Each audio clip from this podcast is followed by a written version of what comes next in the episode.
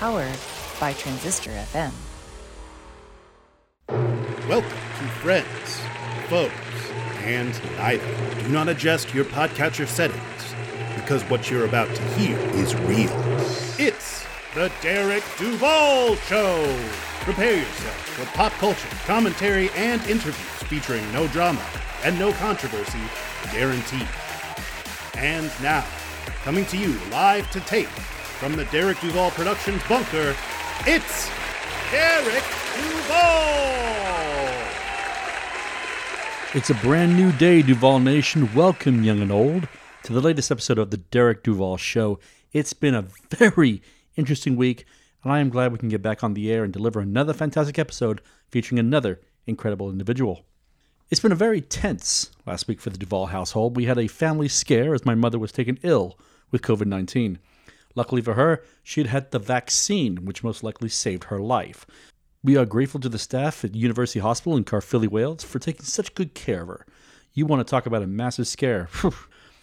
On a happier note, I have finally started my new job at that law firm I was telling you about. It's not glamorous, but it's a hell of a lot better than the corporate labor camp I just escaped from. The bonus is that I even get more guests. They'll be able to come on the show as they don't have to work around my schedule anymore. So, hey, you and I, we're all winners in that department. It's October, which means that my wife has emerged from the blankets now that the first fall leaf has fallen to the ground. Fall, or as my wife calls it, well, fall actually. But she is super excited. All around the house, the fall decor is up on the walls. This truly is the season in which my Mrs. Duval shines. From baking to everything pumpkin to spooky movies, this is her nirvana, and believe me, it smells like fall spirit around here. That being said, I am hoping by the release of the next episode, I will have finally seen, and I do mean finally, I will have seen the latest James Bond film, No Time to Die. It's crazy, we have had a Billie Eilish song for over a year, and only just now getting to see the film that goes with it. But such is the harsh realities of living in the COVID 19 realm. So, welcome to episode 27. I am asked the eternal question Derek, who do you have on the show this time? That's a great question. We have on our show entrepreneur, author, and an all around fascinating man, Mr. Ken Lindner.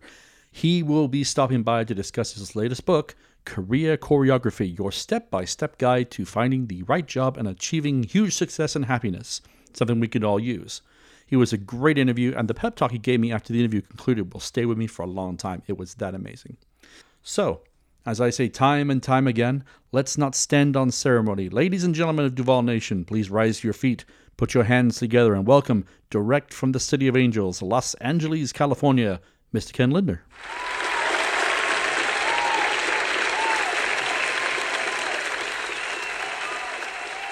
Ken, good morning. Welcome to the show. I see you're out in Los Angeles. How's the weather out there today? The weather, Derek, is glorious. Could not be better. Awesome. I start my interviews off with the same question, and that is how has it been for you to navigate this COVID 19 world we're living in right now? Well, I'm trying to be safe. My family is trying to be safe. We are quarantining as best we can. And the silver lining has been is that uh, we have uh, boy girl twins who were supposed to go off to college last year, and we uh, they didn't. And we had the uh, beautiful opportunity to spend some more time with them this year before they hopefully go on campus this coming fall. It's been challenging, I know, for everyone, but uh, there have been a couple of silver linings, and that's one of them. I like to hear that. I've I've heard so many different versions of that story, so many answers. You know, people have you know enjoy quality time with their families. Some people picked up a new hobby or you know learned how to play an instrument, et cetera, et cetera. Everybody's been productive. I like to see that. So I've been very fortunate so far on the show to have a wide variety of guests with different backgrounds. But I want you to know you are my first guest who is actually a Harvard graduate. Ah, well, please don't hold that against me. so, social anthropology, uh, what drew you to that field of study? And uh, can you tell us about your honors thesis that brought you such significant national attention? Well, I chose social anthropology because it gave me the chance, Derek, to uh, take the courses I wanted to take in studying people. I've always been fascinated by people. I've always been fascinated by the way they think, the decisions they make, why they make them. And uh, so it gave me the chance to take the courses in sociology, social relations, and psychology that allowed me to get a fuller and broader perspective of the things I was interested in studying. So that's why I took that major, not because I was necessarily interested in archaeological digs, because I was not. Mm-hmm. But uh, soci- social anthropology allowed me that freedom. For my major, I wound up taking a number of decision making courses, linguistics courses, and I decided that a really great decision making concept was how jurors come to make their decisions, guilty or not guilty. And I decided to sit in on a number of voir dire. That's where the attorneys question the prospective jurors. And I noticed the language they used. For different people, they use different language in order to connect with them. And it was really interesting. And my thesis was on how different people with different backgrounds tend to either be antagonized or empathize with different situations. And I put together this this long questionnaire and I gave it out to thousands of people. And I came up with many nuggets of information that seemed to be very helpful to uh, litigation attorneys. And it turned out that it was a breakthrough piece in, in juror selection. So it was very fun. I had the chance to sit in on a number of trials, which led me to go to law school. And I didn't want to go to law school necessarily to practice law, but I wanted to go to law school to study law, which was great for me because it really showed me how to think in an orderly fashion and how to spot the issue. And in life, we all have to solve problems. And if you can spot the issue, you oftentimes can figure out uh, the steps to uh, resolve the situation. I want to mention your time at Cornell um, in a few minutes, but I do have to ask one fun question, and that is this: Do you still enjoy playing tennis? I do, but uh, now I enjoy playing something called paddle or pop tennis, which I actually started with before I played tennis. And it's a smaller court. You serve underhand. And because the court is smaller, you get a chance to do a lot of volleying. It's easier to play, not so tough on your back. There's a lot of poaching and, and volleying as opposed to rallying. And the great part about it is in tennis, the court seems awfully big when you get a little older. And with paddle tennis or pop tennis, it is a bit smaller. Tennis court 78 feet. Pop tennis court is 50 feet or 60 feet. So there's less court to cover. So, you know, you just keep the ball going mm-hmm. uh, much more. So it's very fun. So I play that three or four times a week. Awesome. I'm going to tag one last question onto that, and that is what is it like to defeat one of the greatest tennis players of all time, Mr. Arthur Ashe? Well, it was incredible, but, you know, full disclosure, um, it was an exhibition match. It wasn't a tournament. And I played him a second time a year later. He was more ready uh, to play the match, I believe. And he beat me the second time, but it was, it was certainly incredible because I played every stroke to the best of my ability. And I felt as if I could focus on each stroke to the best of my ability. The points would come, the games would come, and if I were fortunate enough, the match would come. And I was very locked in. Um, I played him on a court that I was very comfortable on. I played him on clay, as opposed to a hard court, which I think was to my advantage. So I had seen him play twice in the preceding two weeks. So I had a sense of his patterns, and he had never seen me play. And most people, even, you know, when it comes to psychologically, we stick to our patterns. Mm-hmm. We stick to the scripts that we're most comfortable with. Why I knew what Arthur's scripts were if he wasn't pressed. So I knew that if I came up to net on his backhand, most of the time he would try to go down the line for a passing shot. And I was able to anticipate that. So um, there are all sorts of life lessons that I got from that match, and that is just focus as best you can on the task at hand, and good things will happen. So it's interesting. Do you have any favorite memories from your time attending Cornell Law School? Well, I am from Brooklyn, New York, Derek, and I uh, lived in the city uh, when I uh, started working for the William Morris Agency. And I'm used to living in the city and going to Harvard uh, for undergrad. I was living in the Cambridge area, the Boston area. And I was used to living in a city. And Ithaca, New York is beautiful. It's so different. There are waterfalls and mountains and and beautiful hills and uh, so that was an, a great experience, an experience I knew I would probably never have again because I felt I would always wind up living in a city, a big city, and I have. So it was a wonderful experience. And also at Cornell, it's the people I met that really resonated with me. Um, I just had a great time. I helped coach the tennis team undergrad. So while I was at law school, I got to play tennis with and get to know the undergrads, which was great. Kept me uh, even more engaged in campus life than I normally would be being in grad school.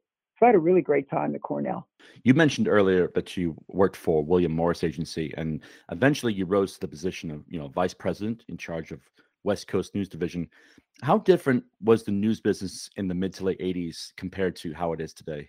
Well, the two main differences, I believe, Derek, are one, stations, local stations, as they used to say, were cash cows. They made fortunes because there were so few other alternatives for advertisers. There wasn't cable news. There certainly wasn't you know, internet news.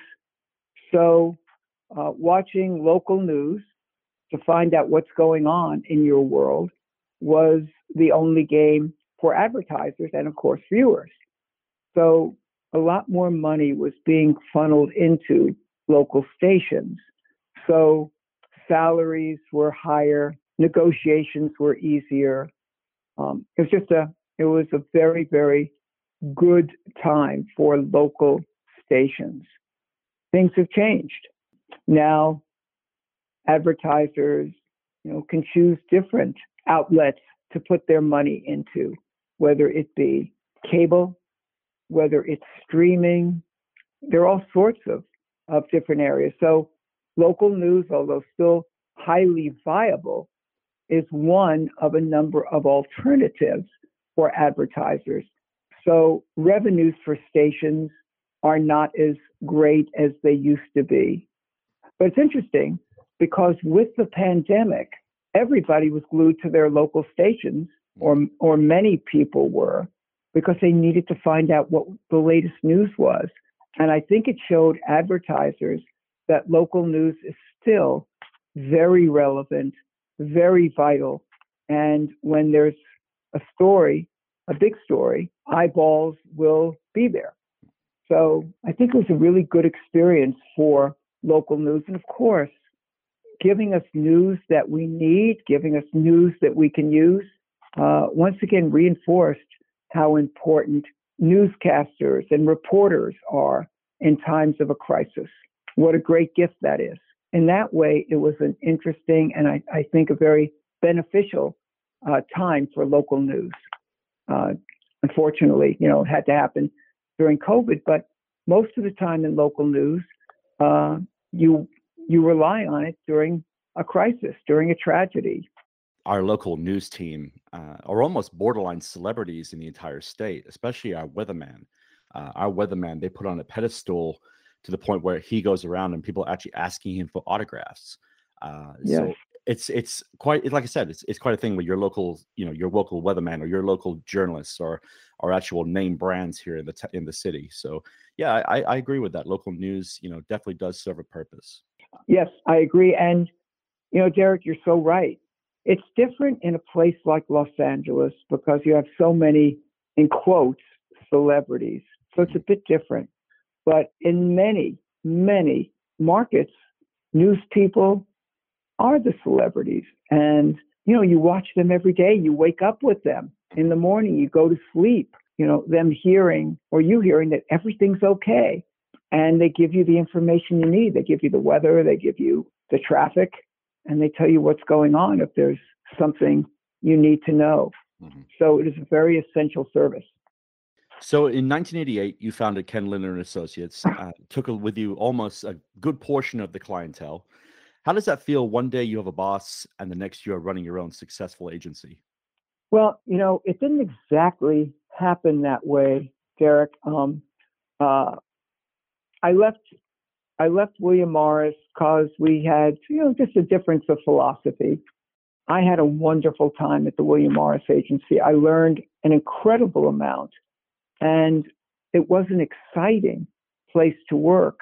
I mean, they, when I first started and I met the president of William Morris, he told me about how they had represented Elvis Presley and the Beatles and uh, Al Pacino and Dustin Hoffman and Goldie Hawn and Robert Redford and and Walter Matthau and Clint Eastwood.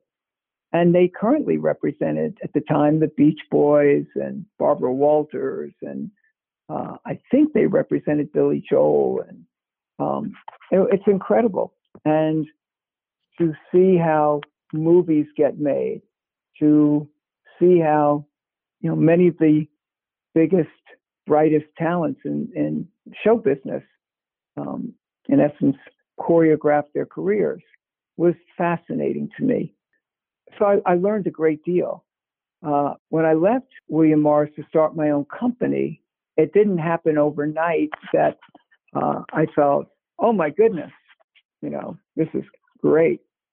I didn't know how things were going to go. I didn't know if people who used to answer my phone calls were going to answer my phone calls. Um, I did feel after being at William Morris for nine years, I did feel that I had the background, I had the connections, I had the knowledge of news contracts, and the wherewithal to do it on my own.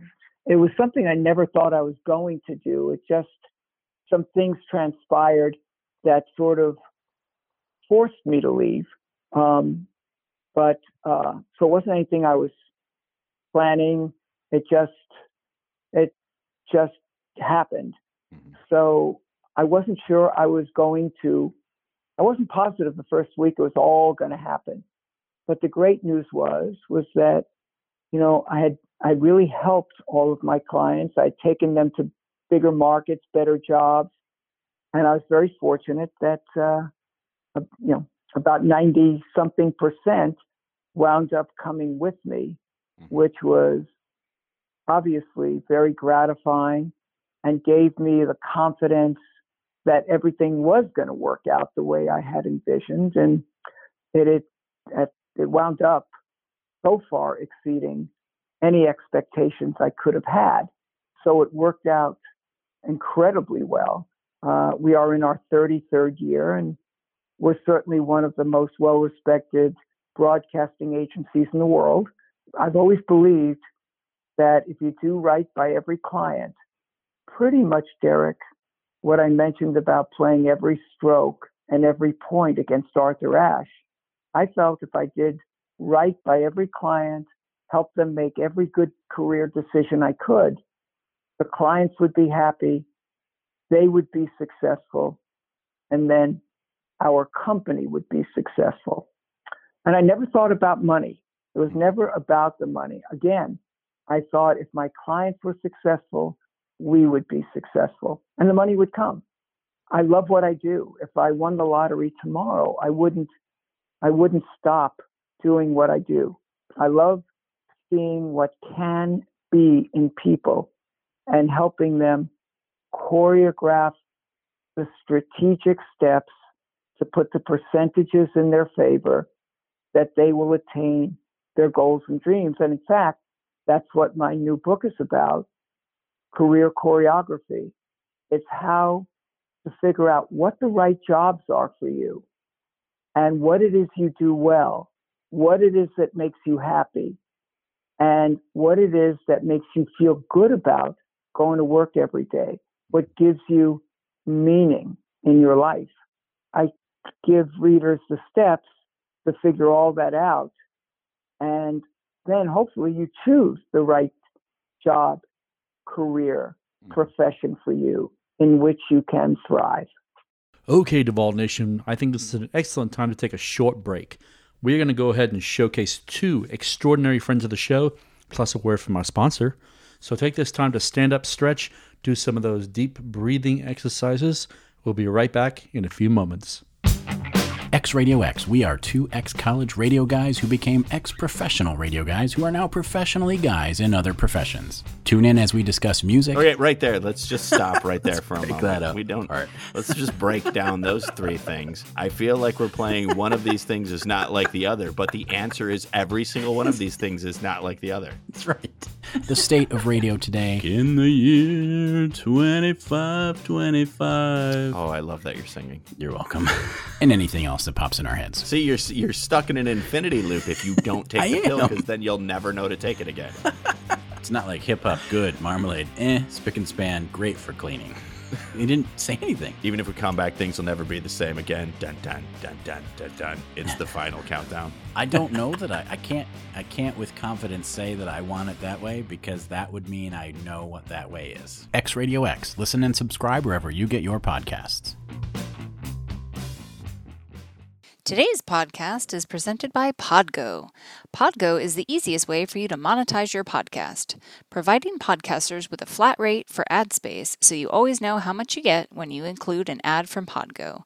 Apply today to become a member and immediately be connected with advertisers that fit your audience. That's podgo.co at P O D G O dot Co.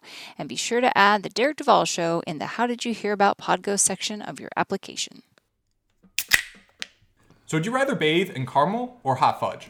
Before I answer that, I'm Ryan. I'm John. And I'm Matt, and we're Mo and G Podcast. We're three lifelong friends that decided we were going to make a podcast. So if you like listening to three clowns talk about beer reviews, weird news stories, and just banter, this might be the podcast for you. You can find us on all social medias and wherever you listen to podcasts, baby. Hey, shut, shut, shut, shut, shut. Oh.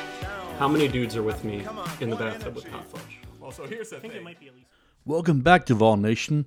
While I was working on something five minutes ago, I stumbled across a completely strange and interesting fact. Did you know that some cats are allergic to humans? Learn more on Popular Science. We will post that link on our Twitter feed when this episode airs. Crazy. Besides, I never like cats anyway. So, okay, now let's get back to our in depth interview with Mr. Ken Lindner. There are some names tied to your agency that I really admire. Dr. Sanjay Gupta, of course. Um, Lester Holt, I think, is an icon in news today. Also, you know, Elizabeth Vargas, and of course, me and my wife do enjoy watching Mario Lopez. How do you find raw talent and mold them into an award winning top tier broadcaster? Well, you know, I've been very, very fortunate.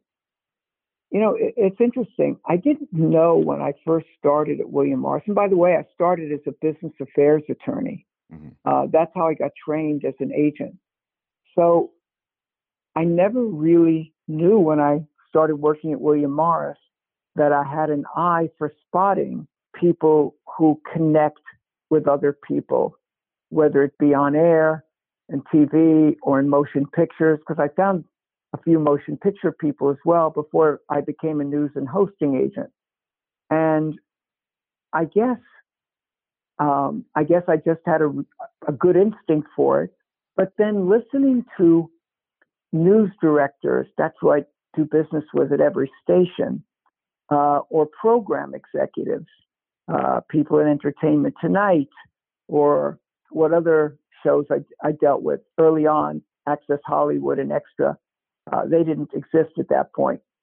But I would listen to see what kinds of people they reacted to, what it was that drew that executive to a particular client, and who got the most interest. And I started honing my eye better and better so that I could spot somebody who connected with the viewer. And whether it was something visual, whether it was the way they delivered uh, their news or the story. You know, when I was growing up and, and I went to camp, there was a sportscaster uh, named Howard Cosell, who um, was incredible. and, you know, he had his own style and he was, you know, brash and a little abrasive and, and highly confident. And he was great. I could not stop listening to him. And uh, that's what I look for. I look for somebody that makes me want to watch them rather than somebody else. And if you had three or four monitors, who am I drawn to? And who who do I listen to? So it's, it's sort of those criteria. And for example, when I called Mario Lopez uh, and asked if I could represent him, actually through his stellar manager, Mark Schulman, who's been with him right from the get go. Uh, Mario was hosting a show on Animal Planet called Pet Star. And I just knew there was far more, far more that Mario could be doing than that show. Not that that show wasn't terrific, but I felt there was a much bigger uh, national platform for Mario. And when I first, you know, saw Lester, I felt he had the gravitas, the trust, the credibility. There was just something about him that made me trust him. And the great part about it is Lester is exactly the way he appears. Mm-hmm. He is a, a tremendously great human being and so trustworthy. Um, he's exactly as he appears. Mm-hmm. So I see different things in different people. Um, you know, I first saw Elizabeth Vargas. She was in Phoenix and she was almost hanging from a helicopter doing a live shot, uh, you know, reporting on something. I couldn't believe how she could assimilate information, deliver it with authority, and just nail the story. It was like incredible. And that's what drew me to Elizabeth. So there are different reasons that make me want to represent someone, but I think the common thread is that they connect with me on some level. You mentioned Howard Cosell earlier. Um, you know, it's it's it's really weird to say. You know, Walter Cronkite was the man who broke the the news of assassination of President Kennedy, and Howard Cosell gets to be the first one to break the news of John Lennon's murder. Um, right. It's just those those little moments in time that you know names are somewhat attached to. Yes. Well, you know, Howard Cosell was also very attached, Derek, to uh, Muhammad Ali. He used to interview Muhammad Ali, and and some of those interviews were were priceless. They mm-hmm. were great. So let's talk about your first book, which is Broadcasting Realities. Now, based on my research, some media circles refer to it almost as a Bible for looking into breaking into the news business. How long did it take to write, and were you surprised by the reception it got? Well, it was interesting because the first, I wrote two of them. The first one was Broadcasting Realities, and the second one was, I think, uh, Broadcasting Realities 2 or something. Yeah, second edition. The first one was very irreverent. It, it had poems, uh, and I was very, very cutting edge. I really talked about and said things um, that were really true, but um, might have rubbed some people the wrong way. I don't know. But it was easy for me to write because it's something I do every day. So my goal was to give people in broadcasting and those aspiring to be in broadcasting the information that they needed to make informed decisions and choices. And because this is what I do every day, it actually was incredibly easy to write. And I also write the way I speak. So um, I gather I'm the way I write is quite conversational. I really liked that first book.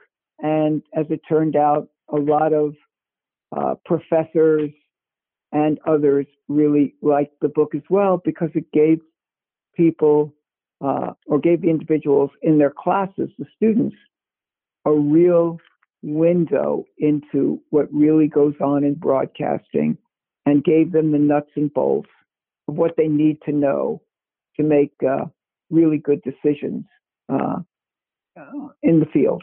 Mm-hmm.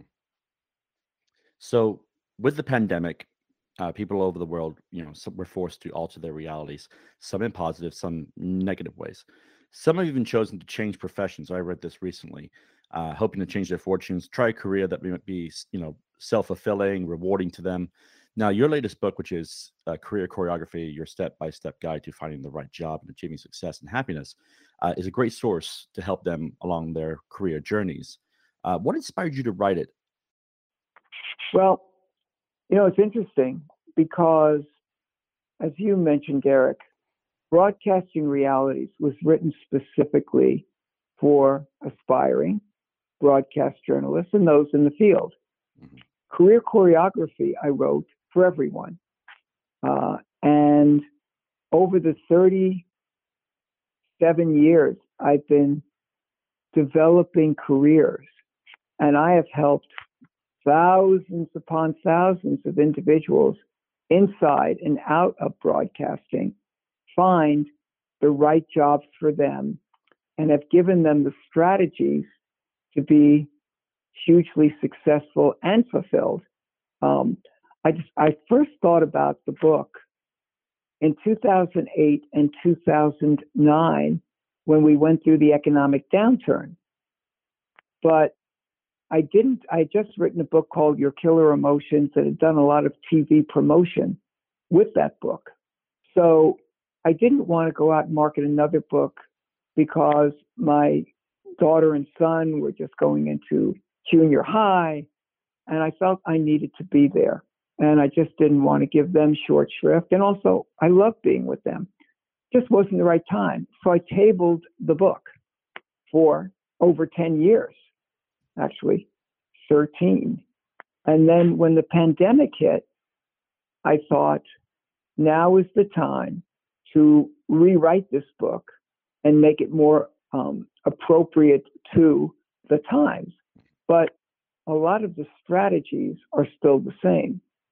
And so I rewrote the book, and my goal was to help people get back to work get into the workforce for the first time, and most importantly, help everyone, whether they people were feeling like they needed to make a professional pivot, needed to change jobs, just needed to find the right job for them, the job in which they could feel really good at, a job in which which takes advantage of their skill sets, mm. what they love to do, what they're good at. And then help them really be successful and thrive once they're in that job. So the book has different sections. Essence, what job, you know, what kind of job, what kind of career, what kind of profession is right for you? And then how to find it, and then how to really be successful in it once you're in it. Uh, and again, this is what I do every day. And you know, I've taken people from being out of work to making, you know, eight figures a year because we found the right positions for them, which took the best advantage of their skill sets and their passions. So I wrote the book. It obviously came out at the right time because so many people uh, needed to find a job. And in this case, my thing is don't find a job, find the right one the one that's in harmony with who you are and and one which makes you feel really great about what you do. And luckily it uh, was number one on amazon for many weeks in five different job categories. And my goal was to help people. Mm-hmm. and if i can help people uh, writing the book was so worthwhile. Well, it's definitely being well received. So, I mean, like I said, that's that's promising, and I'm sure you're helping lots and lots and lots of people, and I, I hope that makes you feel good about yourself. So it does it really does. Mm. Oh, thank you. I was just saying thank you. You're welcome. Uh, if one of my listeners today was interested in learning the discipline of broadcasting, what would be the one solid bit of advice that you would give them? Be authentic. Mm-hmm. Be yourself. be conversational. People connect with people. They want to, you know, basically have a conversation with you. Broadcasting has changed through the years. It used to be, you know, you had this father figure who was talk who was basically reading to you, talking at you. You know, it was authoritative. We looked at Walter Cronkite as our father. Not that way anymore. It's people talking with you, connecting with you. Um, I think the people who really are successful in broadcasting, Oprah Winfrey and many others, are the ones that talk with me and, and communicate with me on a visceral level, not just an intellectual level. So I would say be authentic. I know it's what I look for when I take a, a take on a client. So, what does the future look like for Ken Lindner Associates? Do you guys have anything big in the works, or? I think you know we love doing what we're doing, and it's great because every day we find someone new uh, who we can work on. For me, I'm not taking on as uh, up and coming people as much, Derek, um, because I'm I'm at a stage where I'm working on being strategic. How do you grow Mario Lopez's career? You know, what else can uh, some of my clients will already where they're going to be? How do you enhance them? How do you find other platforms for them? So it's it's very strategic. To me, there's nothing like finding that great up and coming talent, going into a, you know, going into a market, sitting in a hotel room and spotting somebody. That to me is is great, and we still do a lot of that. Most of my associates do. So I would say we're going to keep on keeping on with that, and I would just, you know, say to your listeners, a new project that I'm working on, which I think is the best book I will ever write, is the book that is coming out sometime I believe it's the end of October. And as I mentioned earlier, it's called Aspire Higher and how to find the love, positivity, and purpose to elevate your life in the world. And if I may, the reason why I wrote the book is because there are so many shootings out there right now. There's so much violence. I think there's fear, there is anxiety, there is concern, there is anger. Yet, we, most of us, aspire to something better. We want peace in the world. We want to we want to leave a place for our children that's better than it is now. And we want to feel good about our lives. We want to feel good about ourselves. We want to have a great self image. But the question is, how do you go from where we are today to that to fulfilling that uh, those aspirations. I I don't think anybody up until now has come up with a formula to take us from all of these shootings, this anger, this division, all the things that are going on right now, to that to those beautiful aspirations. I think I have found the formula through making positive life choices uh, in your life that fill your heart and soul with high self esteem, feelings of self worth that will uh, enable you to uh, feel much better about who you are and extend yourself to others. And that's what this book is about. And I'm very excited about it. It does sound very promising. I'm, I'm looking forward to checking it out myself. Can you please tell my listeners how best to find you and your company online? Sure. My company is Ken Lindner and Associates Inc., and it's kenlindner.com. Your book, Career Choreography, is available to order on Amazon, Barnes and Noble, or wherever books are sold.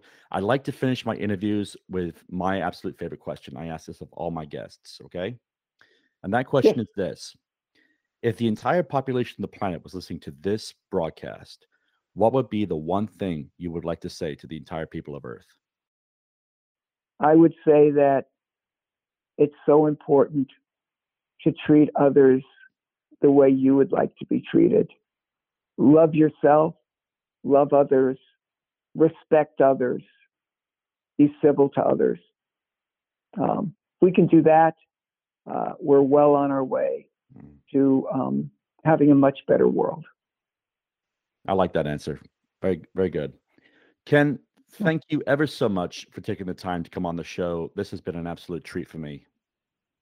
Well, me as well, Derek. It's been a pleasure. Your your questions were absolutely great. Very fun. Thank you very much for saying that. I appreciate it very much. Oh, you're welcome. And just like that, another episode of the Derek Duval Show is in the books. 27 episodes. That's insane, but you know what? We are just loving the response. Been getting a lot of love on all the old social media platforms, but I feel I need to hire an assistant to run that show's Instagram. Really not doing well in that department, but I digress. I want to thank Ken for taking the time to come on the show today. That story about Arthur Ashe was a real pleasure, and tales like that are the real reward for doing this show. We're going to keep powering through, getting a bunch of episodes out in the next couple weeks. We have so many interviews recorded now, and that is a great thing. Do not think I'm complaining in any way, shape, or form. But we have so many recorded. If I was to release shows per the standard release schedule I already set, I would have episodes recorded all the way to March 2022, and that's just not a good thing. So, you, Duval Nation, are the winners in that department. I will strive to get these out as fast as possible. I think I sounded a little bit like Kennedy just then. That was great. As I say before, this show lives and dies based on positive word of mouth. Don't hesitate to get out there and tell your friends about this amazing experience that you're having with us today. Building a brand is tough, and I am very proud of the community I've helped cultivate the year plus that I have been doing this show. So, on behalf of the entire team here at the Derek Duval Show, I say be well, be safe, and protect yourself and others. Get the vaccine. This is no longer a political talking point. For some, it's the difference between life and death. Be on the right side of history and protect yourself today. Nostar, God bless, and see you very, very soon, planet Earth. This has been a recording of The Derek Duval Show, and we thank you for listening. Please go to our website, derekduvalshow.com, for the latest news on downloads and to explore past episodes. Find us on Twitter and Instagram at Derek Duval Show.